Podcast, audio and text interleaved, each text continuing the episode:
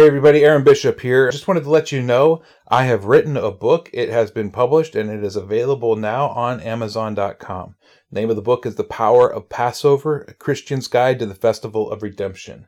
If you want to know what Passover is about, just a really deep dive into the festival, into its history, and into why we're where we're at today, and even an instruction guide on how to hold your own Passover.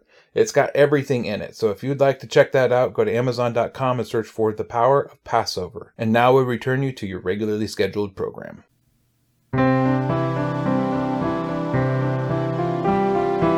I was raised to believe that the Bible defines good and evil for us within its pages.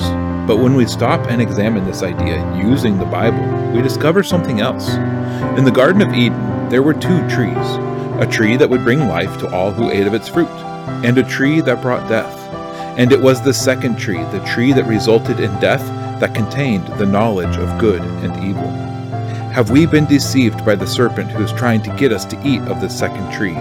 Is the Bible really trying to define good and evil for us? Let's take a step back. Let's run an experiment. Instead of seeking to define good and evil, let's instead ask the question of the trees. Let's attempt to define life and death but to do so, we must first seek it out. So join us as we Derish Chai, as we seek life. Hey everybody, welcome to the Derish Chai Experiment, the show where we marvel at God's handiwork. I am Aaron Bishop here with my beautiful wife Rebecca. Hey. And today we are in Job chapters 38 and 39. We're almost there. And we get the part that I love the most about this entire book. Why do you like these chapters the most? First of all, I just love that God is pointing out his great works. And I think that that is very beautiful. But I also just love that it's sarcastic in yep. every bit of it. It is so sarcastic. And it is slightly passive aggressive as well. And I I have a tendency to be sarcastic and passive aggressive. and to see that that is a trait of God is such a wonderful thing. ah, dang it. well, at least you're admitting it. So now I can clip that out and play it back to you right. in the future when, when, uh, when you're engaging in that. But all kidding aside, these chapters, they're amazing. And I like them too, but I think for a slightly different reason. Although it is, it kind of does overlap with your reason. Because uh, all through this book, Job, he's got to be wondering, God, where are you? Mm-hmm. Where were you? Where are you in all of this? I cannot find you in all of this. And when God finally speaks, he answers with, Well, where were you? Mm. Where were you when I did this thing? And where were you when I did this thing? Uh, and, and he's almost just turning the question back on Job. Who are you to question where I was? You know? Mm-hmm. It, and at the same time, he's answering, I was there. Yeah. Because I'm everywhere and I've done all of this. Right. And you can see all that I have done if you just look. Right. Yeah, and uh, one of the things that's so so great about this is it's the uh, it's the old Jewish rabbi trick of uh, answering a question with a question. All throughout this, maybe that's, that's there, where they got it. Maybe there are no statements really here other than who did this or where were you or how did this happen or I mean, there's just unending questions. Mm-hmm. Is all that God really responds with, and that can be hard, I think, for us as humans, uh, especially when we want answers instead of questions. Yes. Instead of more questions. Of more questions. Yeah, absolutely. Uh, but the nature of reality is that even if you do get an answer, you get more questions out of the answer. It seems like more often than not. And these yeah, sure. these chapters are are really highlighting that God's entire response is highlighting uh, that nature of reality. But yeah, these chapters, they're really cool, although they are somewhat repetitive. Once again, because that's the nature of this book, that's the nature of the Hebrew poetry, especially in the book of Job, is to really just harp on a point. And we've seen everyone else do it up to this point. Might as well see God do it too, right? Yeah, and I think that we do need to just remember that that is the way that Hebrew poetry is written, Mhm. so that makes perfect sense that this would be. Right. And we need to remember that this is very clearly poetry. Poetry. It is poetic Mhm. language. We do not have to believe that rain has a father and that dew is birthed. Right. Or that there are storehouses of snow in the heavens and hail, and that uh, gates hold water back. Right. it is poetry. It is poetry. I have had people point to these chapters in Job and say, see, look, this is the Hebrew cosmology. And it's obviously right because God Himself is stating it's right. It's poetry, people. Symbolism, metaphor. God speaks Yeah. to people where they're at, Yeah. especially when it comes to matters of science. He doesn't disabuse people of their incorrect scientific thoughts because they don't really matter. And uh, so we'll talk about that just a little bit more. Let's go ahead and read these chapters, and uh, then we can really dig in. Job chapters 38 and 39. Then Adonai answered Job out of the whirlwind. He said, Who is this who darkens counsel with words without knowledge? Now, gird up your loins like a man. I will question you, and you will inform me. Where were you when I laid the foundations of earth? Tell me if you have understanding. Who set its dimensions, if you know, or who stretched a line over it? On what were its foundations set, or who laid its cornerstone? When the morning stars sang together and all the sons of God shouted for joy. Who shut up the sea behind doors when it burst forth from the womb? When I made a cloud its garment, and thick darkness its swaddling cloth? When I prescribed my boundary for it, and set bars and gates? When I said, This far you may come, but no farther? Here your majestic waves will stop. Have you ever in your life commanded the morning, or caused dawn to know its place, that it would take hold of the corners of the earth and shake the wicked out of it? It changes shape like clay under a seal. They stand out like those of a garment. From the wicked their light is withheld, and the upraised arm is broken. Have you gone to the springs of the sea, or walked in the recesses of the deep? Have the gates of death been revealed to you? Have you seen the gates of the deepest darkness? Have you comprehended the expanses of the earth? If you know it all, declare it. In what direction does light dwell, and darkness, where is its place, that you can take it to its borders and discern the paths to its home? Surely you know, for you were born then, and the number of your days is great. Have you entered the storehouses of snow, or seen the storehouses of hail, which I reserve for a time of distress, for a day of battle and war? In what direction is light distributed, or the east wind scattered over the earth? Who cuts a channel for the flood and a path for the thunderstorm, to cause it to rain on an uninhabited land, a desert with no one in it, to satisfy a devastated and desolate land, and cause it to sprout grass? Does the rain have a father? Or who has birthed the drops of dew? From whose womb comes the ice? Who gives birth? Who gives birth to the frost of heaven, when the waters hide like stone, and the surface of the deep is frozen? Can you bind the chains of Pleiades, or loosen the belt of Orion, or bring out the constellations in their season, or guide the bear with her cubs? Do you know the ordinances of the heavens? Can you set up dominion over the earth?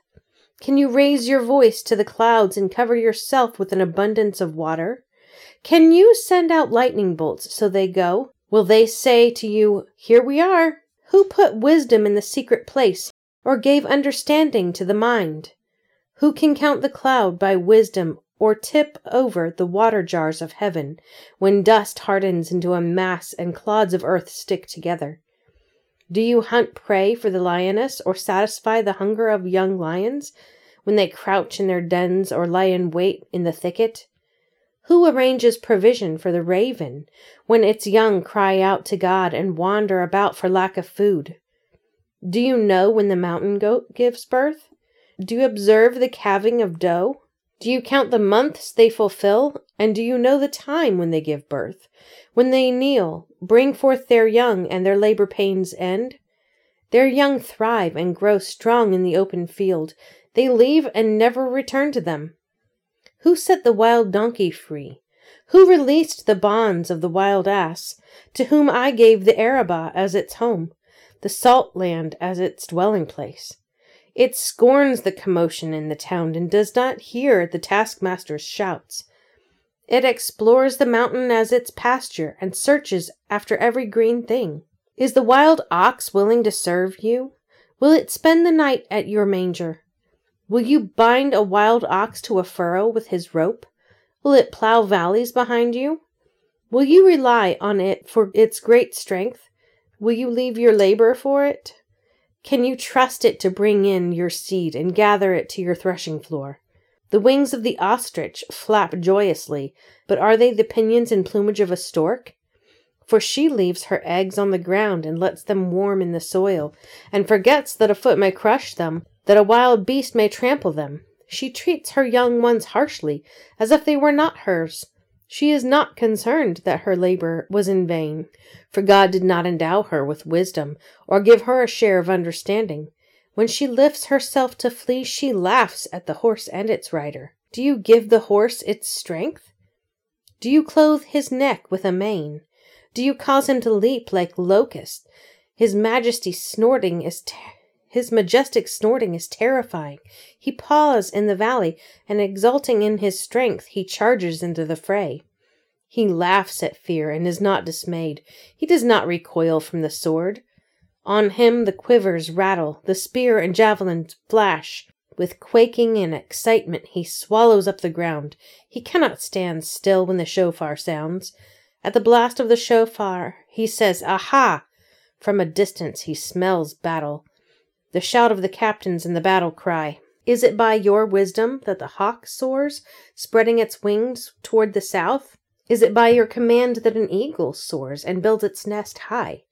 It dwells on a cliff and spends the night there, on a rocky crag and stronghold. From there it searches for food, its eye detects it from afar. Its young ones suck up blood, and where the slain are, there it is. So after reading through that, it really is comforting that God's a smart aleck. Right? uh, he just lays it right out there. Job, you really don't know anything, do you? The rest of y'all, you don't know anything. Why are you here talking like you know how the world works? You do not know how the world works. You know, in my day job, I clean houses. And I recently started cleaning for a, a certain cleaning company, but I have been cleaning houses for 30 years. And this very young girl was in charge of showing me around to the houses that I was actually taking over from her. And she was supposed to be showing me where I'm supposed to go and what the specifics are about these particular houses. And she took so much time trying to train me on how to clean. Like, here's how you clean the bathroom. Here's how you vacuum. Here's, you have to do it in this particular order. It was just, it was quite frankly insulting because she's basically a toddler. I've been cleaning since she, before she was born. And she's trying to tell me how to clean. And it was very insulting. Now, magnify that by about three Infinity. billion Infinity. infinity, and you might get a glimpse of what God is doing here. Yeah, all throughout the opening of this book, these guys, they know how the world works. And this is something we've talked about before. I mean, that's basically the main theme of this entire book. These guys know how the world works. They know how God works. They know all of the stuff. They've got God in the box. And that's that. There's no changing that. And anybody who tries to say that God is something different than what's in their box um, is maligning God, is speaking evil of God. Yeah, there's no disabusing them of their perspective. Right. they have it all figured out. Yeah, and God comes here at the end and he's like, You got nothing figured out. You don't know me. You don't know what I know. You don't know what I do. You don't know how any of this works. You don't even know how many organs there are in the human body. Right. And and what's so cool is the way that he does this with them is he uses their understanding of the world and when we look back on it and say, wow, they really didn't know anything. They thought waters were held back by by a wall.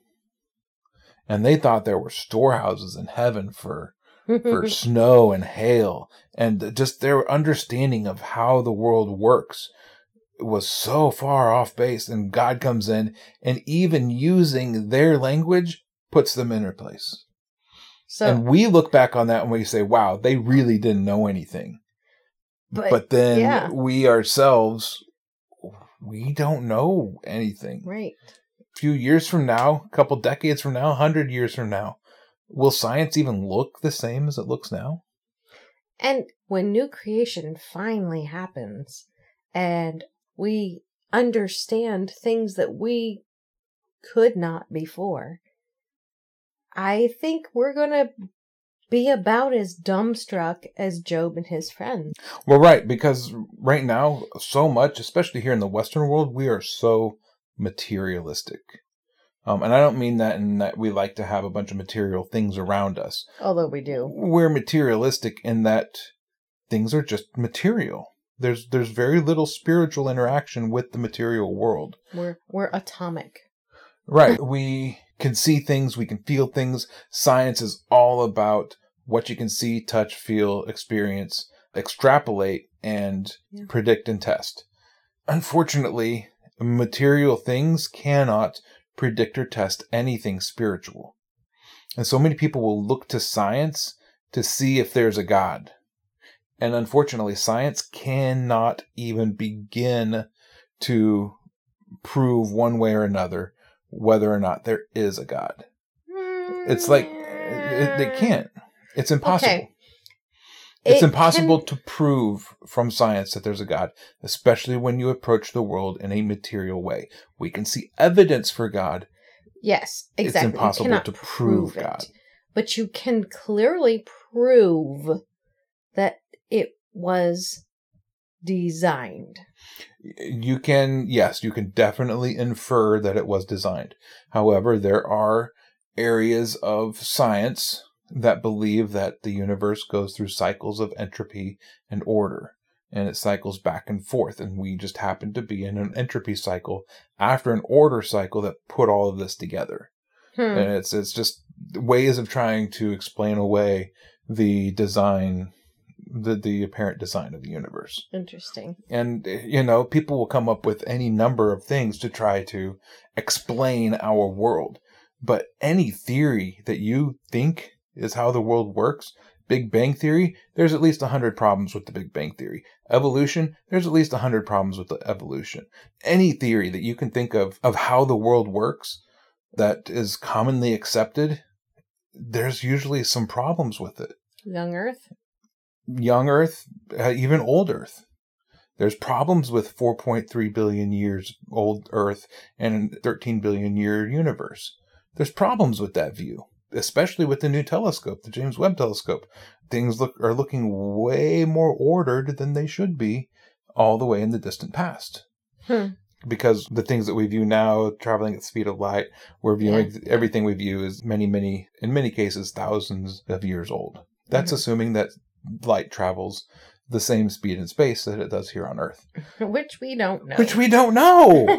that's the whole point. And that's the whole point that Job is getting to here. This the book of Job, not not the guy, um, is getting to in these chapters is we just we think we know it and we don't.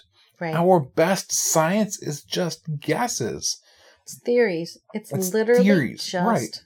Theories. Right. It's just theories. String theory everybody thought it was all the rage a few years back. Suddenly, there's some problems with string theory. It's not looking like it's going to work out. I mean, guys, gravity is still just Unknown. a theory.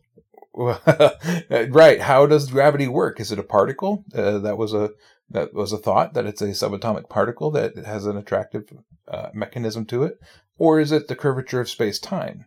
Uh, you place a body in the middle of space time, and it bends the fabric, and we all fall towards the center of that fabric. How does it work? We don't know. It's we just have theory, absolutely no idea. right? And we pretty much stake our lives on that theory at all times. That we will, in fact, stay stuck to the earth. Right. I mean, I just hope that one day a new chapter isn't added to Job where it says, "Where where were you when I turned gravity off and everybody flew up into the heavens?" right? Because that would be an interesting day. Actually, uh, we do read of that in the New Testament that we will uh, one day join. Oh, yes, that's true, air. but only certain people. Only certain people.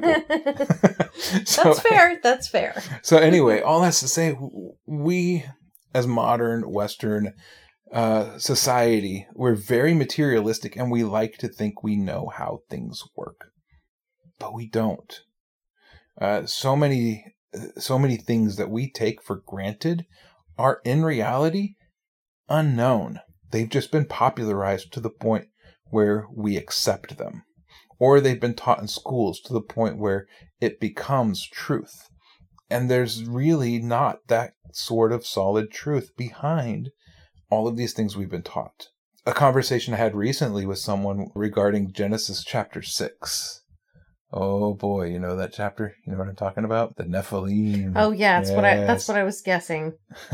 so in Genesis chapter 6, it says that the sons of God saw the daughters of men and thought they were beautiful and went into them, and they bore sons, and the Nephilim were on the earth in that day. And there's like three different views on that. And Three This- main views. three ma- yeah there's three three popular views on that i should say. And one of them is really not all that popular. But this person i was talking to refused to accept the thought that maybe angels came down to earth and slept with human women because guess what? Spiritual beings cannot interact with humans in that way. Don't you know? It's Ah. impossible. Right. and i refuse to accept that where is it written that spiritual beings can't interact with humans We have I mean- absolutely no idea. yeah we got I mean, no clue we do have spiritual beings eating with Abraham, eating right lamb and cheese cheese and and, bread and Right. eating. They had physical bodies They and had could food. physically eat. yeah we we see armies of angels killing there was even one spirit the holy spirit that quickened the seed of a virgin and created life That that was all of I, is we're not I I we're not suggesting that he had sex she with her. She was a virgin Right. So she was a virgin. right She did not have sex. Just want that to be yes yes definitely put that out there that is not what i'm implying in that at all but we do know that a spiritual uh, interaction with the physical caused life to come about right. who says that angels taking on physical form, uh, sleeping with women, couldn't cause life to be formed? We don't know. That's We- the biggest exactly. thing we're getting at. Exactly. We don't know. And to state emphatically, oh, it can't be that because this cannot happen, especially when you get to the spiritual and the material cannot interact. I don't accept it. I can't accept that. I've seen too much, you might say. All of this just gets to that point that we just don't know. And we shouldn't hold our personal ideas as sacred. And I, that's what's so incredibly dangerous. And that's pretty much the main focus of this entire book is don't hold your own expectations, your own thoughts, your own perception of what you think is going to be or what has been or what is as the end all be all. Right. Yeah, and we've got these four examples of men who knew what they knew, and every single one of them used what they knew to bash their friend who's hurting and in need of comfort. And it's sad to see, and what makes it even sadder is I've been there. Not on the side of the one needing comfort and being bashed. I've been on the side of the guy who knew it and doing the bashing. Yeah. And it hurts to see myself in those friends. To see that their mistakes thousands of years later, we're still making them. I'm making them.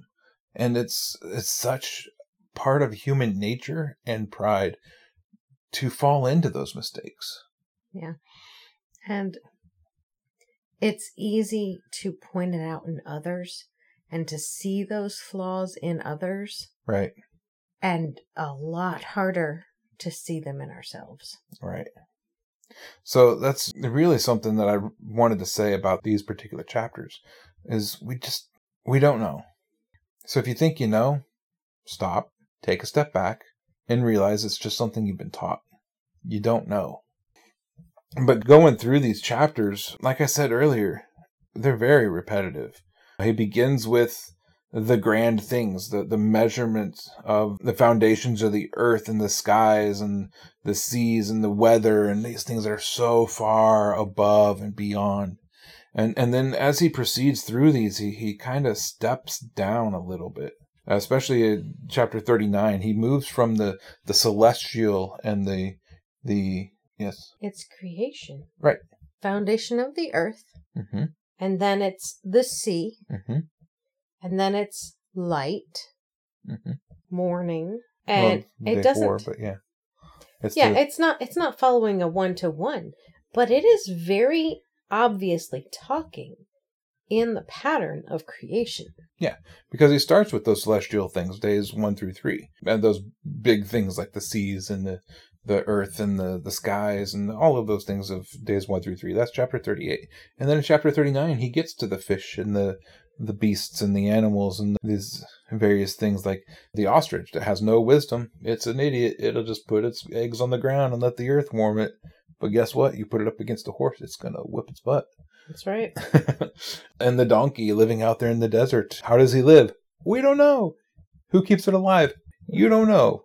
i love the picture of have you walked in the deepest parts of the sea Mm, we have Moses never that's true but we have never even been able to get farther than a couple of miles below the water. We have no idea what a vast part of our world looks like yeah, the vast majority of our world is underwater. underwater, and it has not been even begun to be thoroughly explored.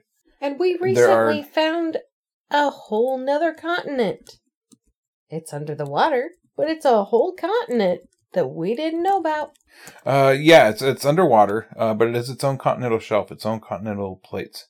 All right, so the deepest that anyone has ever made it uh, was thirty-five thousand eight hundred and fifty-three feet, or ten thousand nine hundred and twenty-seven meters. So that's uh, ten kilometers down into the ocean's Mariana Trench.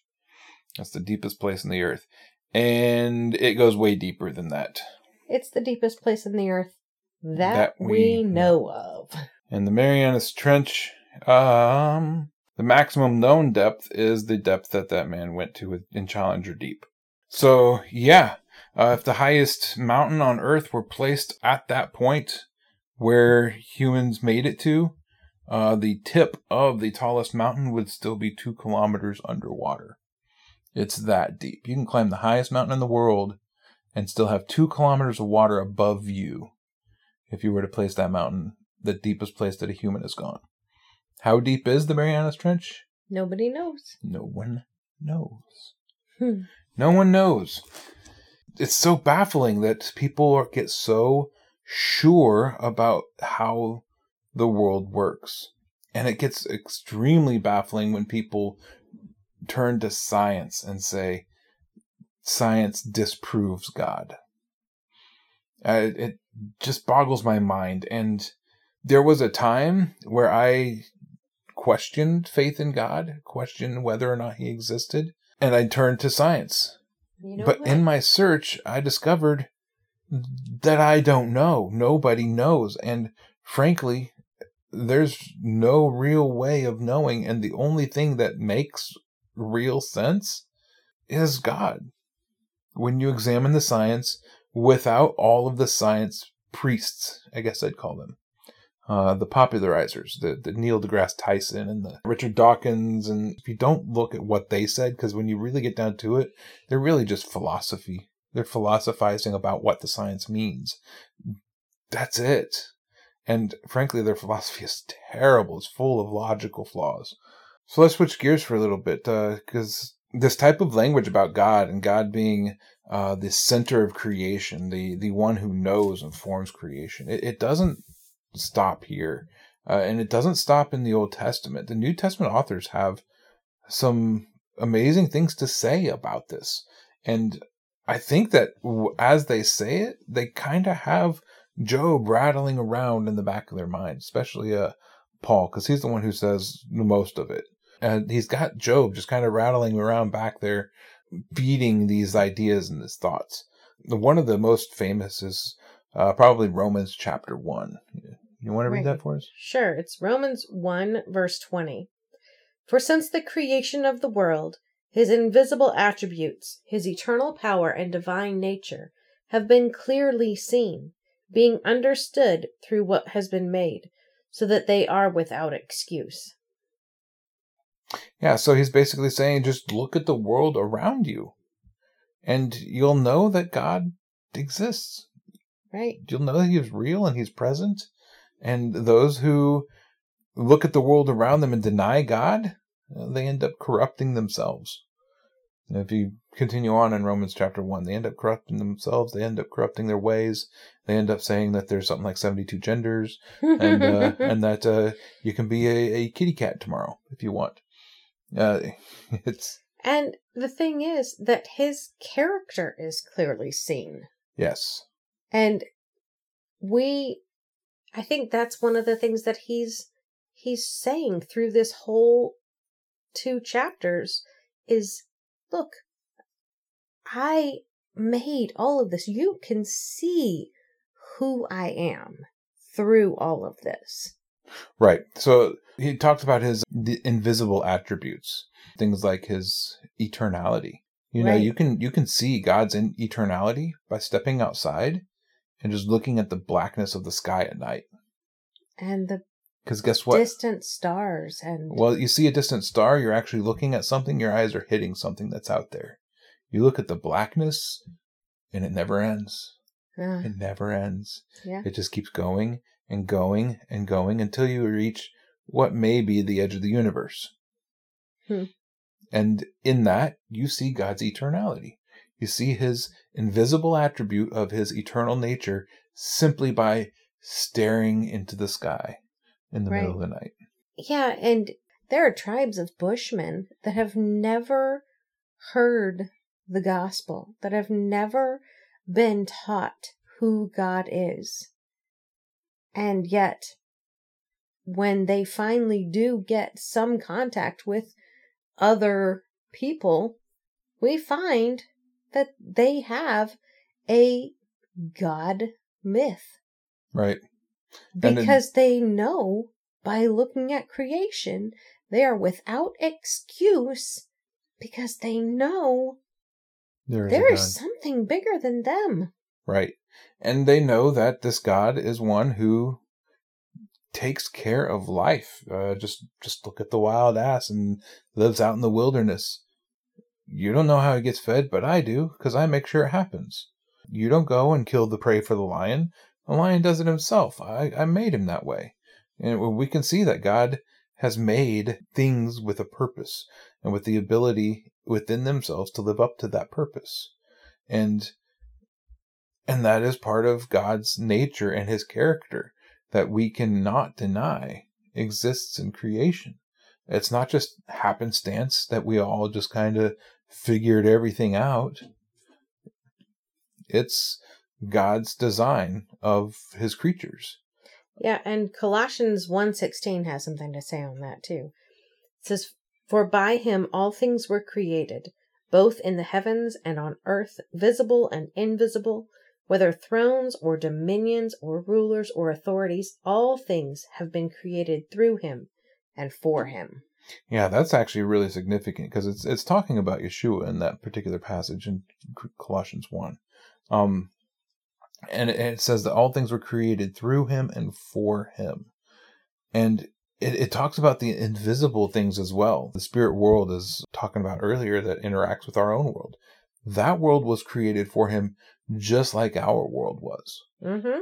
And you can't scientifically prove that it exists, but we Right. experience it. Right. It's all his. Even the invisible things, even the things that we don't really even admit exist. And again, I, I mean, I keep coming back to it, but here in the West, in our material world, we don't even really believe that demons or evil spirits exist. A lot of us. Oh, but some people believe in aliens. We we read of them in the Bible, right? Right. We read of them in the Bible, but um, but that was just kind of how they understood things, you know. hmm um had a conversation with a listener once and we were talking about things like demons and evil spirits. And where he was coming from was this this thought that well that was just how they understood the world working. We now know that it's it's germs and it's it's sicknesses and it's the it's cancers and things like that that Jesus was able to heal. But when he did it they just thought that it was evil spirits or demons. And so that's what they wrote down. And i i can't agree with that. No, I can't either. I mean, I I know for a fact that that's not true because I've well we've seen it I've but seen it. But regardless, our Bibles tell us otherwise. That there is, there are angels, there are demons, that they interact with us, that they have an effect on us and on the world around us. And well and that, it that- is its own realm. There's a whole different realm of spiritual that we don't, we can't see, but it does have an effect on us. right and that that verse in colossians 1 it really speaks to that the the invisible things of this earth principalities and dominions oh guess what those principalities and dominions they're invisible things Right. Paul talks about it again in Ephesians 6 the, that our war is not against flesh and blood, but against principalities and powers. Rulers of the rulers darkness of, the- this world. Right. That it's not flesh and blood, it's not physical things that we're warring against. I got another verse for you. Hebrews 11:3. By faith we understand that the worlds were prepared by the word of God, so that what is seen was not made out of things which are visible. That's actually a really good uh, apologetic for biblical view of like things like atomic structure. 2 Corinthians 4:18 While we look not at the things which are seen but at the things which are not seen for the things which are seen are temporal but the things which are not seen are eternal Yeah, so we're physical beings, we're temporal, we die. But guess what? That world, that spiritual world, it doesn't contain things like death. Mm-hmm. not in the way we consider death or experience death. And all of that, I mean, that that just opens a whole can of of mind worms, if you will. rabbit Uh, yeah, you you can sit and contemplate that and study that and look at the scriptures on what little it has to say about that. And it will only just scratch the surface. I think the thing we that we just don't know. Yeah, I think the thing we just really need to take away from this whole entire episode is God is bigger than we are. Right. He is so far beyond our most in-depth knowledge and he is so far beyond our comprehension. Yeah. Our our most in-depth knowledge and most accurate measurements of, of the world and everything are are pocket lint to him. He is so far beyond us, and we cannot even begin to put him in a box and say, You have to act like this. Oh, I mean, that's it. You just, you don't know. And you don't know what you don't know because you don't know it, That's right. which means that you need to be willing to say that you don't know a whole lot. And other than that God exists and that we can discern his attributes from creation, from his word. And that's really the only solid things that we have in this world. That's the only firm foundation that there is to be found. And in those places, that's where life is found. is In the not knowing. in the not knowing, in the humility to be able to say, you know what, I don't I just don't know. So have some humility as you seek life. In all that you do. Shalom. Thank you for tuning in to Derish Chai. If this content has blessed you and you would like more, please consider subscribing, liking, commenting, and sharing with others. To find out more about what we do and to support this ministry, head over to seeklifesc.com. That's seeklifesc.com. We'll see you again next time as we Derish Chai, as we seek life. Shalom.